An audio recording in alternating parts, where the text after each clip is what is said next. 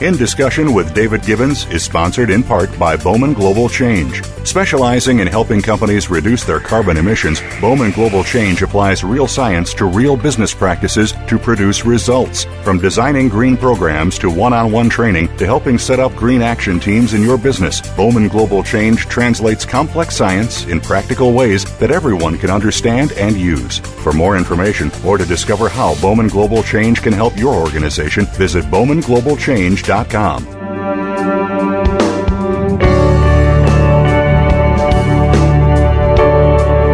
My guest today joins me in this two part series. Dr. Scilla Elworthy founded Peace Direct in 2002 to fund, promote, and learn from peace builders in conflict areas. She was subsequently awarded Best New Charity at the Charity Awards in 2005. She also founded the Oxford Research Group in 1982 to develop effective dialogue between nuclear weapons policymakers worldwide and their critics. It's for this work that she was awarded the Niwano Peace Prize in 2003 and nominated three times for the Nobel Peace Prize. She helped found the Market Theatre in South Africa in 1976, long before it was legal for multiracial performances to take place, and has since worked with playwrights and directors, including David Edgar and Max Stafford Clark, to engage the public in political theatre. From 2005, she was advisor to Sir Richard Branson, Peter Gabriel, and Archbishop Desmond Tutu in setting up the Elders Initiative.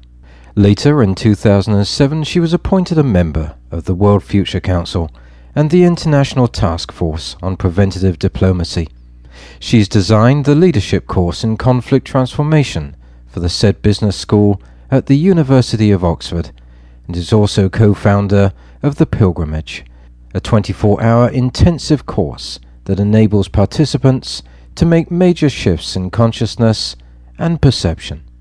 She's director of programs for the World Peace Partnership, a five-year program underlying the World Peace Festival series, the first of which will take place on the 26th of August 2011. Dr. Scilla Elworthy. Welcome to In Discussion today, and my special guest, Dr. Scilla Elworthy. Welcome to you. It's very nice to be here. It is a great pleasure and a privilege to have you joining me today. We are going to talk about your life and career, and ever since my first program, I had made the decision or intention to take guests back to their childhood to provide our audience with a clear narrative and visibility. Could we start with your childhood? I know that you were born in Galashiels in Scotland. What memories, if any, do you have of that time? I was only born in Galashiels. I was moved from there to my father's home in uh, England when I was six weeks old. So I love Scotland and I spend as much time as I can there, but I don't have early childhood memories there. In fact, I have very few memories from early childhood. I think probably my earliest memory is aged about five, all to do with gardens. There is the wonderful organization, I forget now the name of it in Scotland. They have been there for about 30 or 40 years, who began a small garden, are there to this very day. Findhorn. Yes, what a wonderful environment that they have created there, and especially in that part of the world. It's extraordinary what vegetables they managed to grow on an utterly windswept Scottish, painfully cold, sandy environment right next to the North Sea. And they grow these most extraordinary, huge cabbages, massive vegetables. My memories of childhood were all to do with tagging around behind my mother because she was an avid gardener and she was also a farmer's wife, so she didn't have much time for her children. She had five, and so we just had to make do, follow along, organize ourselves, and not be a nuisance. That was the main, the main theme running through my childhood. My father was very much a Victorian. He was 55 years old when I was born, and He was born in 1888. Can you believe it? And he rode into the First World War on a horse. And he was a formidable man, very frightening, and he didn't really like children. And I really dearly wished that I had known him as an adult. He died when I was 18. And I would love to have known him and been able to really talk to him because as a child I was just frightened of him. That was very much a conditioning, was it not? I remember being very close to my Aunt Mary, who was born in 1899, very strict. But of course, when you look back now, you realize amazing values, integrity, ethics. But the conditioning was, of course, that you weren't allowed too close. You couldn't create a sustainable relationship. Would you concur with that? Yes, I think everything was much less connected in those days and much more stiff. Um, however, I entirely agree with you about the values honesty, straight talking, uh, responsibility was absolutely drummed into us. And also, management of money. We were taught as quite young children to take enormous care of our pocket money. And later, I was taught, I think, aged 13, how to manage a bank account with a checkbook and to balance it and all that. Life was taken seriously, I have to say. I don't remember any playing with my parents. All the playing we did was with our peers and my brothers. A lot of that pretty rough because there being four brothers, they had um, the beginnings of a rugby team, and we played cricket, and we shot shotguns and ran about everywhere like wild children, and it was absolutely wonderful. Do you consider that it was very much a rural upbringing? Did you understand the values? Were you close to the soil, close to nature?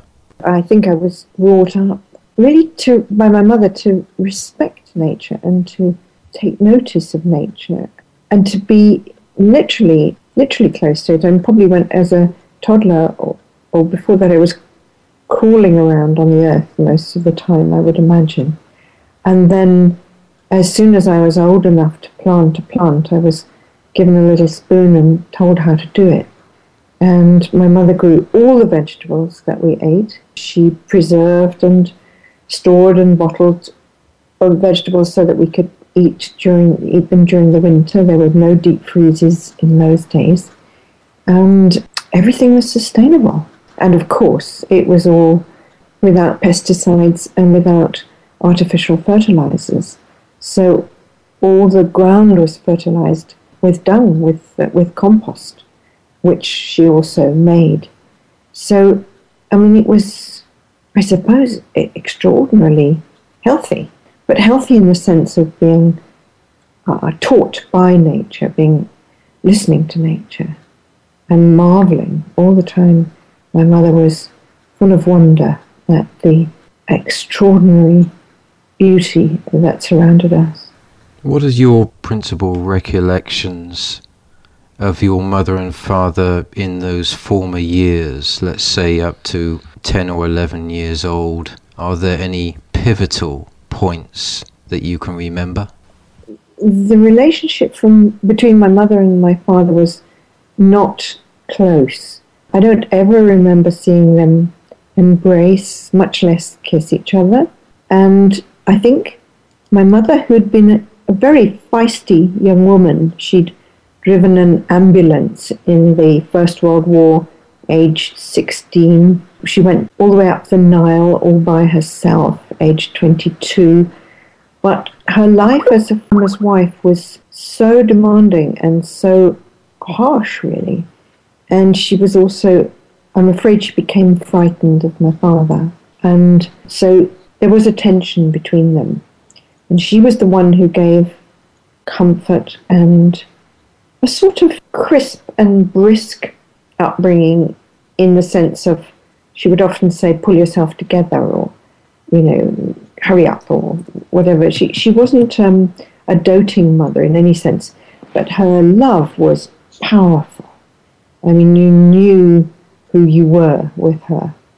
Whereas my father took so little notice of us that I really spent my life trying to please him and never really feeling that I did. I remember bringing my school report. I used to slave away at school to try and get good marks, and I rush, rushing home with straight A's on my school report and rushing to give it to him and coming into his study. I held it out to him, sort of panting with excitement, and he said, Oh, put it down there, I'll have a look sometime. And being devastated by that. But, you know, I do firmly believe that the universe supplies us with the challenges that we need in order to grow. And these were just the first challenges. It is a conditioning, is it not, that we have to bear through our lives. And of course, as we get older, we see that we tend to travel through life with these memories which tend to guide us in certain ways. And then, of course, you reach a point where you wonder how they, as a generation, inherited that way of life, that fear themselves. Have you ever considered, in a cellular fashion, how that works from generation to generation, where in having choice points, either decide or desire to overcome that frailty of fear, live with it, move with it, not be able to let go of it. Is that something that you consider when we talk about emerging in consciousness, increasing our awareness around us, and increasing our ability to look at our inner self, find our inner self? Oh, absolutely. I firmly believe that experiences are passed down from generation to generation. I've observed, for example, that people who have been abused as children, even though they might utterly disagree with it in their conscious mind, unless they've healed that experience, will go on to abuse their children. Um, and likewise, through generations, until somebody stops it by working on it, by really, really investigating whatever it is and bringing it to consciousness and healing it. And I think that's that's our job as human beings to to evolve and to to evolve in consciousness. And um, I'm, I'm absolutely in agreement with you on that. We talk about in our bridge programs, as I had mentioned to you before the program with Bill Tiller and Edgar Mitchell, not just talking about consciousness but unconsciousness. Perhaps it's the unconsciousness that we should be looking at that drives our lives. Maybe moving forward in this clearly evolutionary step that we're taking now to almost flip flop those two so that consciousness becomes the unconscious. Would that be something that you could resonate with? I don't quite see it like that as flip flopping it, but um, what we're observing right now, today, what's going on, for example, in Cairo and Tripoli and in Bahrain with the young people coming out on the streets. I think this is a significant phenomenon of a tectonic shift that's going on in our age, where people are waking up very fast from traditional strictures, from traditional upbringings, even from strictures placed on them by religious laws, and finding that they have far more in common with their peers around the world than they necessarily do uh, identify with being of a particular nationality. And hence their wish to not be harassed and oppressed by a particular government, and their determination that we're seeing uh, to change that and to try and do it non-violently. I mean, it's it's it's incredible. Before we return back to your childhood, I look at this position and see that it is accelerating at a great pace. Whether that's a psychological acceleration with the talks or points of view on the Mayan calendar or the shamanic teachings or the, the various prophecies, that we are going through this shift and it is definitely resonating. And of course, I look at it, and I had discussed this with the wonderful Bill Tiller as an epoch, or as, of course, as Barbara Marx Hubbard talks about, a rebirth that possibly began after 1945. Do you see that in your world as a possibility that we are entering an epoch, and at this stage, unlike other implosions of civilizations, we can actually write with the technology at hand the narrative, we can actually direct it? I wouldn't be so bold as to say we can direct it. I think that's that would be hubris. I think we can listen to what wants to happen and try to serve it, to try to be of service. But I don't for a second think we can impose it. What's at work here is an intelligence that's so much more enormous than mine or yours that I wouldn't dream of doing that uh, maybe I misunderstood you. Yeah, and I don't think that I was terribly clear with that, but essentially saying that the situation that we have across the world that clearly is building up a momentum is driven by technology and social media. So, in to a great extent, unlike any other generation before, perhaps that social media has a great part to play in this in places like the Middle East. Oh, huge, absolutely. Um, I see the social media as, as, a, as a product almost. I, I think it, in a way, came about. I think the reason why people love and develop and invest in social media is their wish for connection. So I think it was a, um, it was a product almost of this emergence and people freeing themselves from the shackles of their traditional thinking and wanting to become more conscious. And I notice it just from looking in my inbox every day, which is usually has between five and ten brand new initiatives or ideas or connections that people are starting and making with one another. So, you know, I can bear out what Paul Hawken writes about in Blessed Unrest just by what people are sending me in the way of requests to connect, invitations, and sprouting up like mushrooms through concrete everywhere. Finding, in a way, that the universal oneness perhaps could be a good way to describe it. Oh, absolutely, yes.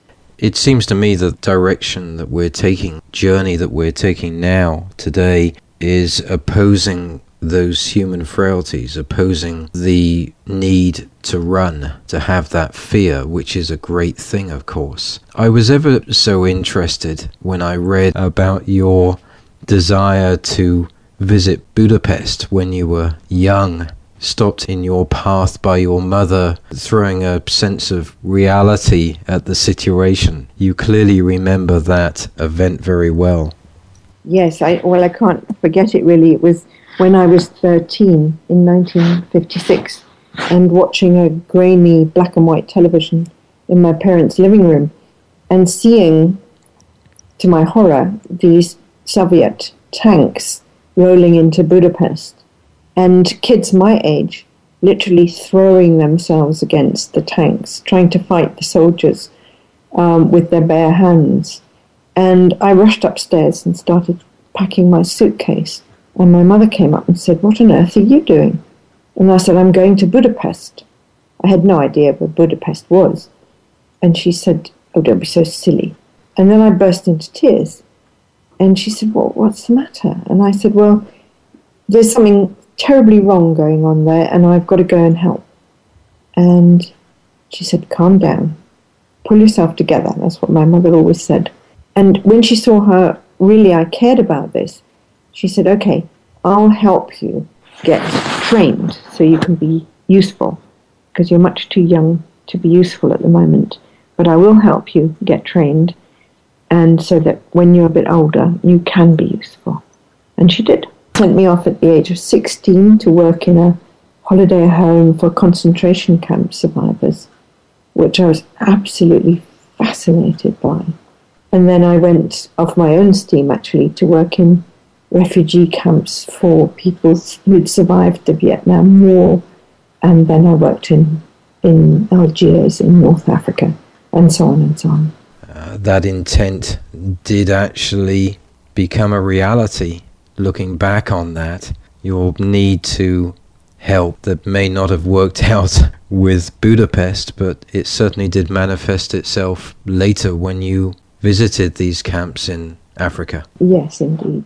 You attended the School for Girls in Berkhamsted. Do you remember any anticipations or reluctance or a change of view when you began that journey in your life? Oh, yes. I remember sitting the examination for the scholarship and I remember being given a bottle of milk, which it seemed extraordinary to me because milk, as far as I knew, came from cows. And I was given this bottle. it sounds silly, but that's what I remember. And then sitting there and doing all these sums, and then some months later being told that I'd got a scholarship, and so off I went to this school, and it was um, it was an absolute eye opener. It was quite academically demanding, and I sort of seemed to warm to that because I had this deep rooted thing that's that's plagued me all my life, or maybe driven me all my life, and that's the feeling of not being good enough. And I think that came from my experience with my father, because nothing seemed to be good enough for him. I'm sure that wasn't the case, but that's the way I perceived it. And so I constantly drove myself, and I still, I still do it, to work harder. Um, and in fact, in a way, that was the family mantra. Um, never mind the question, the answer is work harder. so that's what we were like. And that's what I did at Berkhamsted School for Girls. I don't think I had nearly so much fun at, at school as most people do, but I had a lot of fun later on.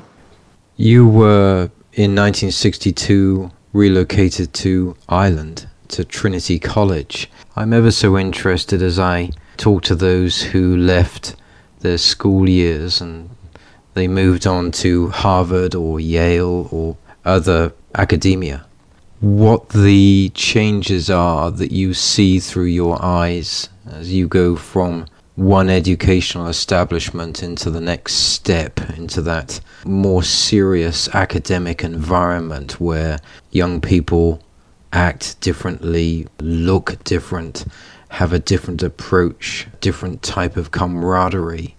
Are there any memories there that you can point out that defined that period of what you were seeing in life?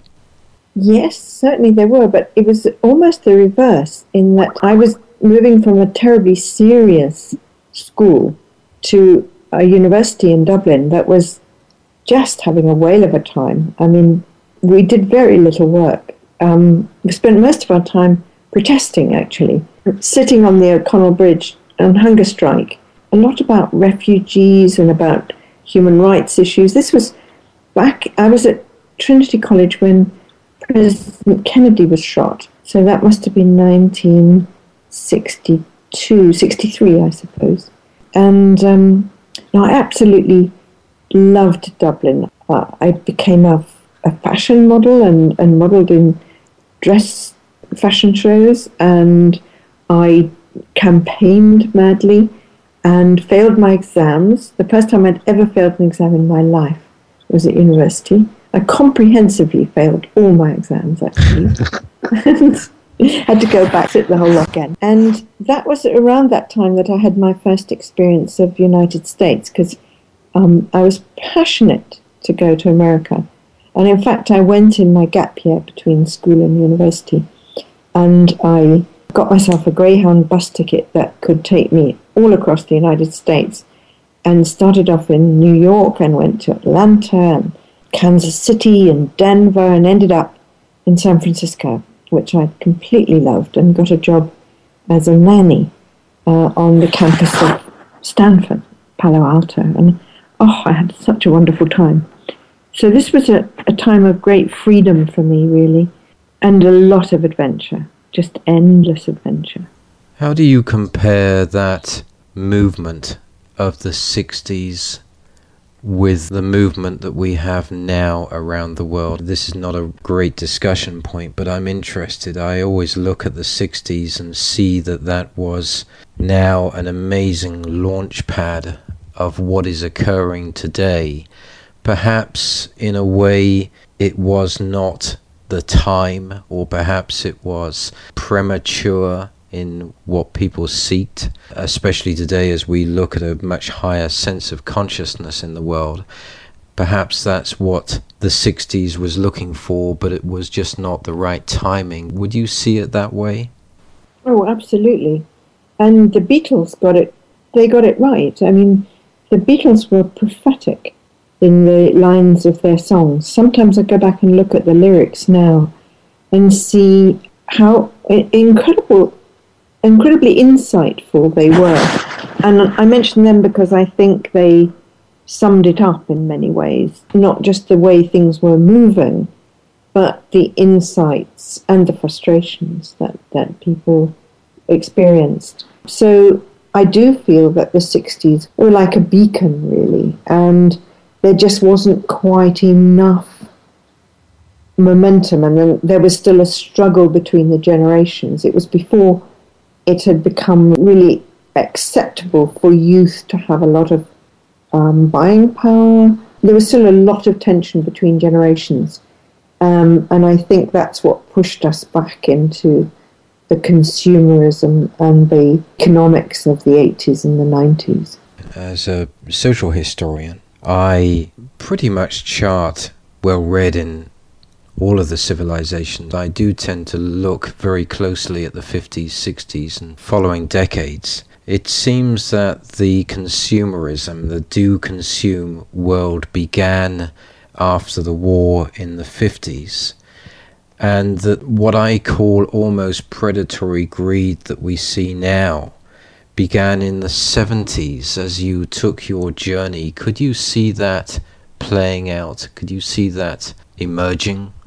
I don't think I saw it at the time because as soon as I graduated, I went traveling and I went on a cargo boat all the way around the west of Africa, stopping off at many of those West African countries and then making my way through the Congo, which was at war with the with the Belgian Congo. There was a war between the Belgian and the French Congo. Made my way to South Africa where there was such a huge lot of a huge racial tension that I think I missed a lot of the late 60s and the anti-war movement and I missed really the the, the whole revolution in 1968 um, so I was in another world by then a world where poverty was so shocking and striking and, and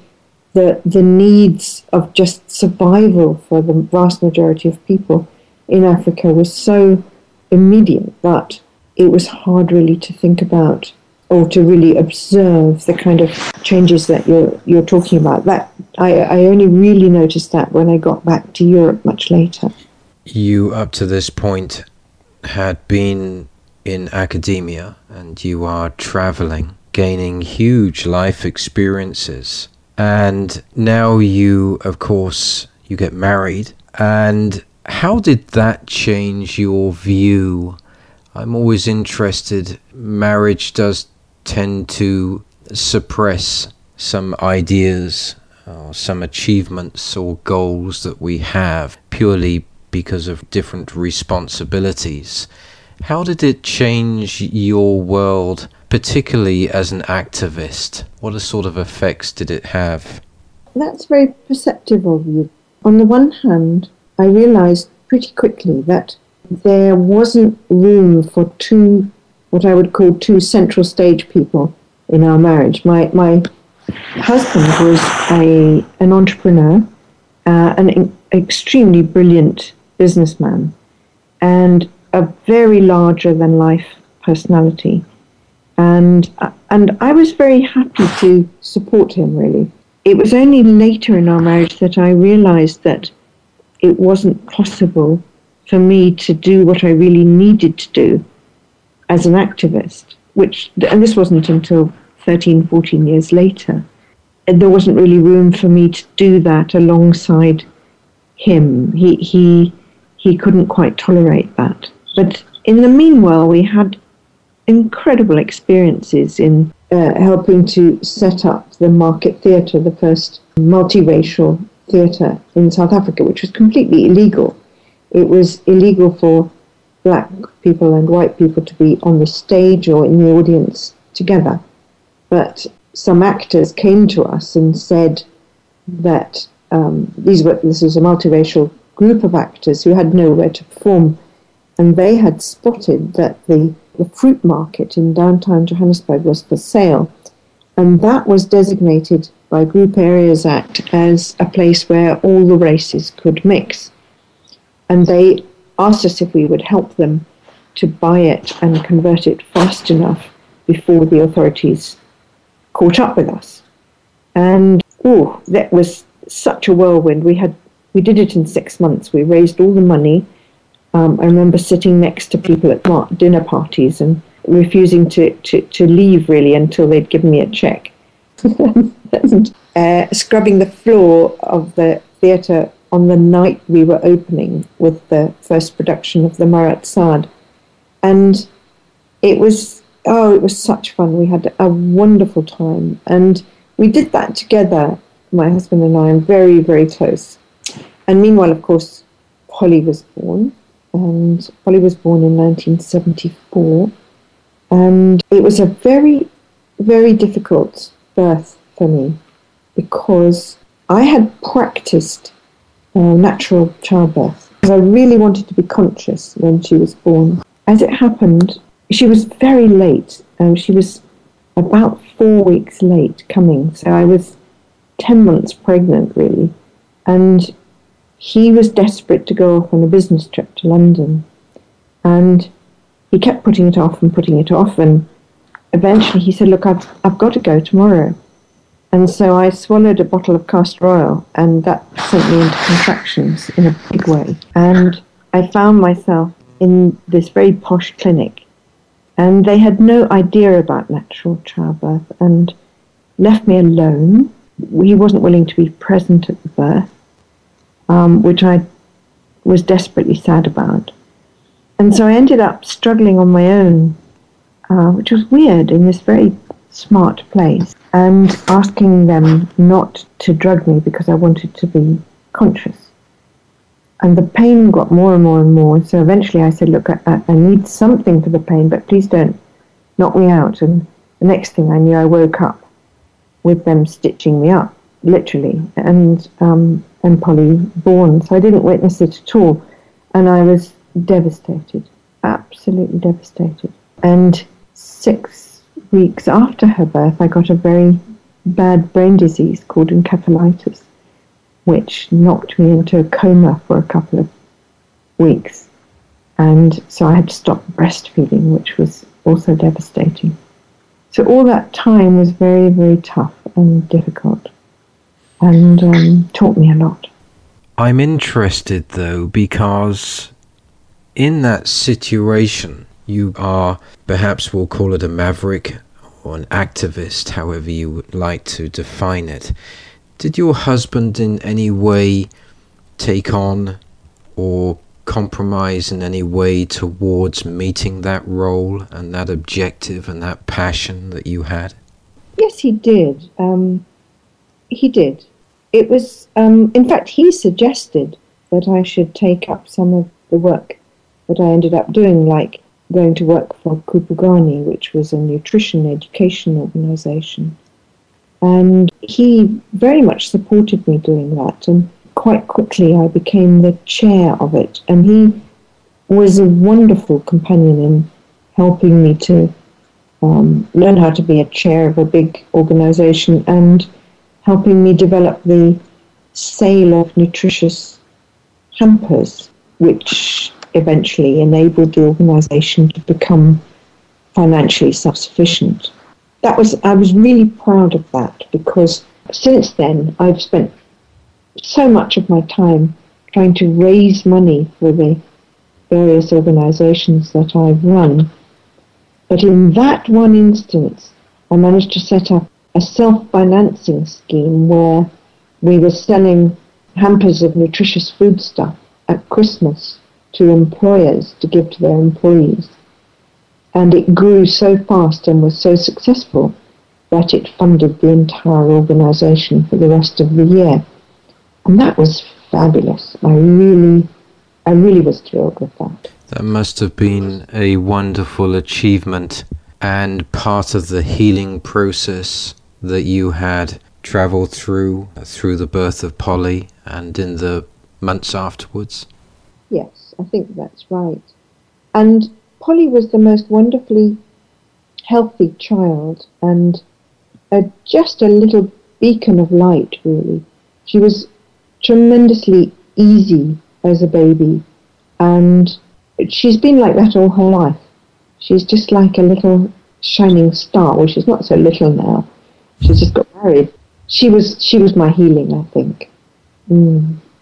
The Market Theatre in Johannesburg was an amazing time of your life, obviously, clearly. The thing that interested me beyond creating a sustainable community where all creeds and colours could come to is the importance in valuing creativity, valuing artists and their role especially today in this changing world. Was that something that you realized then, or is that something that you resonate with now in your work? Oh, I think it's been all the way through. I've always loved political theatre, and the market theatre was the sort of first big engagement with that. But since then, I've worked with various wonderful playwrights and directors um, David Edgar and Max Stafford Clark, with whom I was at a student at Trinity in Dublin. And we've had extraordinary experiences both developing plays together, verbatim theatre, and also running, I've been running seminars during the day uh, leading up to the theatre performance at night to help people understand the depths of political theatre. And I've got a lot of friends who are in the theatre and acting in, in very, very visible theatre today. So I, I think it's a powerful means of communicating what for some people is, is too hard to take in any other way or giving people insights into the background of politics. Certainly very important to look back at the great orators and writers like Shakespeare and Chaucer, Benjamin Franklin, knowing what is important in their narrative and know what not to look at in the past. But the same applies to art. But art is a powerful tool today in particular. It's certainly a very healing tool. 1977 1978, you become involved with minority rights groups in France. And also segue into UNESCO. And of course, you finish with this amazing ruling by the WHO to ban the practice that you're involved in, this female genital mutilation. Where did you find that calling to look at this issue? Well, I've become aware of the practice of female genital mutilation in Africa. It affects mainly not the area that I was living in, but rather the northeastern part of Africa, particularly Egypt, Sudan, Somalia, uh, Ethiopia, and a band across sub Saharan Africa. And I was so horrified by the practices and the fact that they're carried out by women, but out of fear that if their daughters are not mutilated, that means basically having their genitals cut off, that they won't get a husband because it's a practice that is supposed to make women more chaste. And it, it actually is a way of controlling women's sexuality. And nobody had written about it uh, at all. It, it, was never spoken about. It was considered shameful um, and and also Westerners felt they couldn't criticize it because it was a traditional practice. So I got together with five uh, African and Arab women and we wrote the report together and it was brought out by the Minority Rights Group.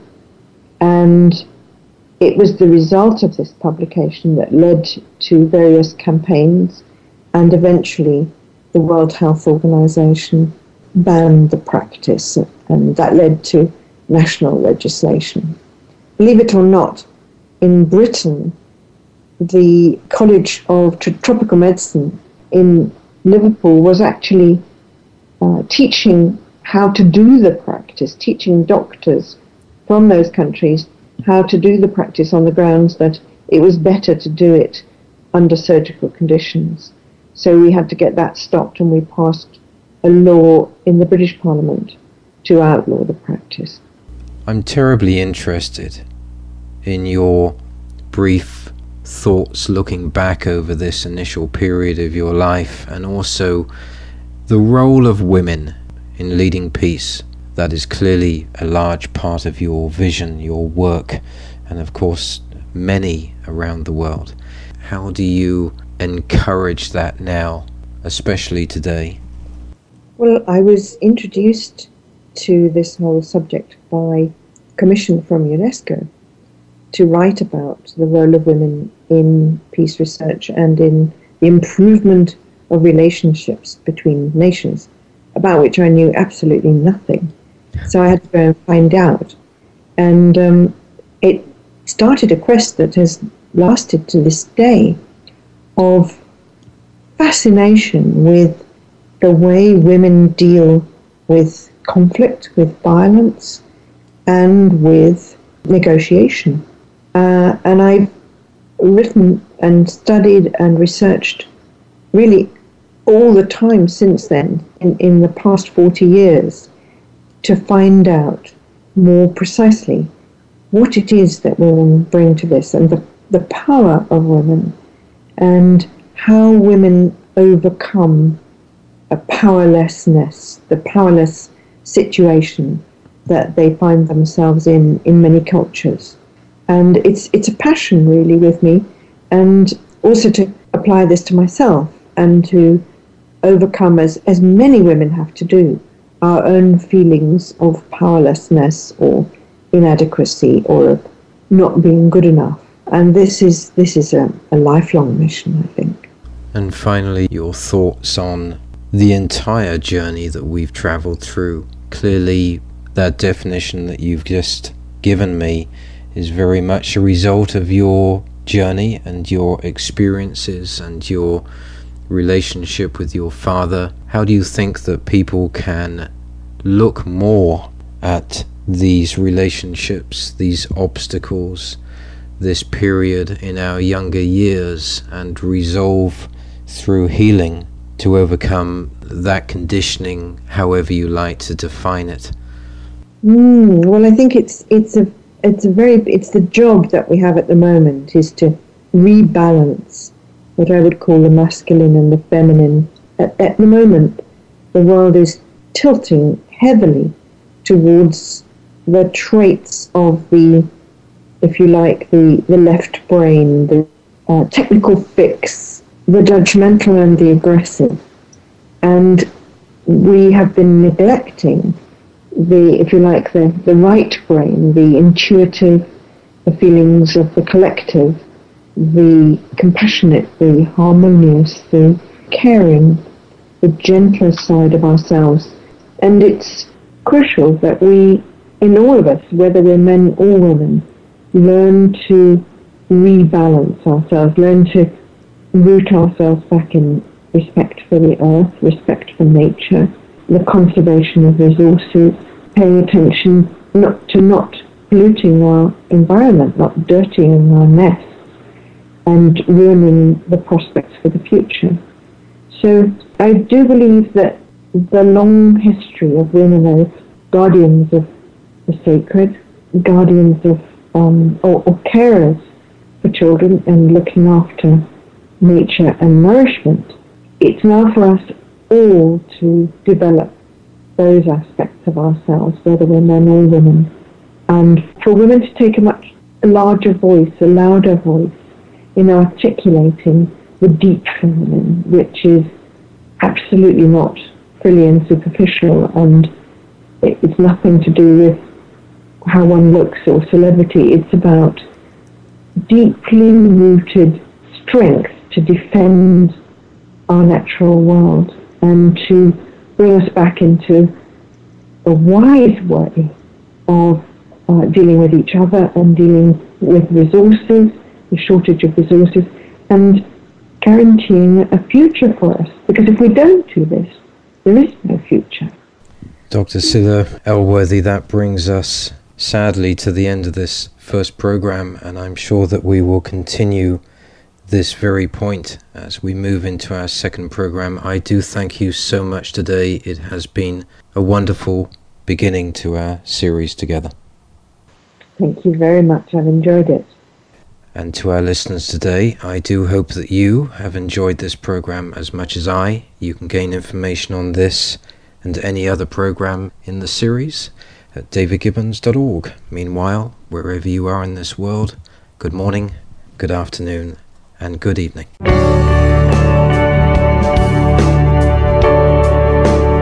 David Gibbons in Discussion welcomes listeners' comments and viewpoints at its blog at davidgibbons.org. This programming is supported by organizations and firms in the private and public sectors.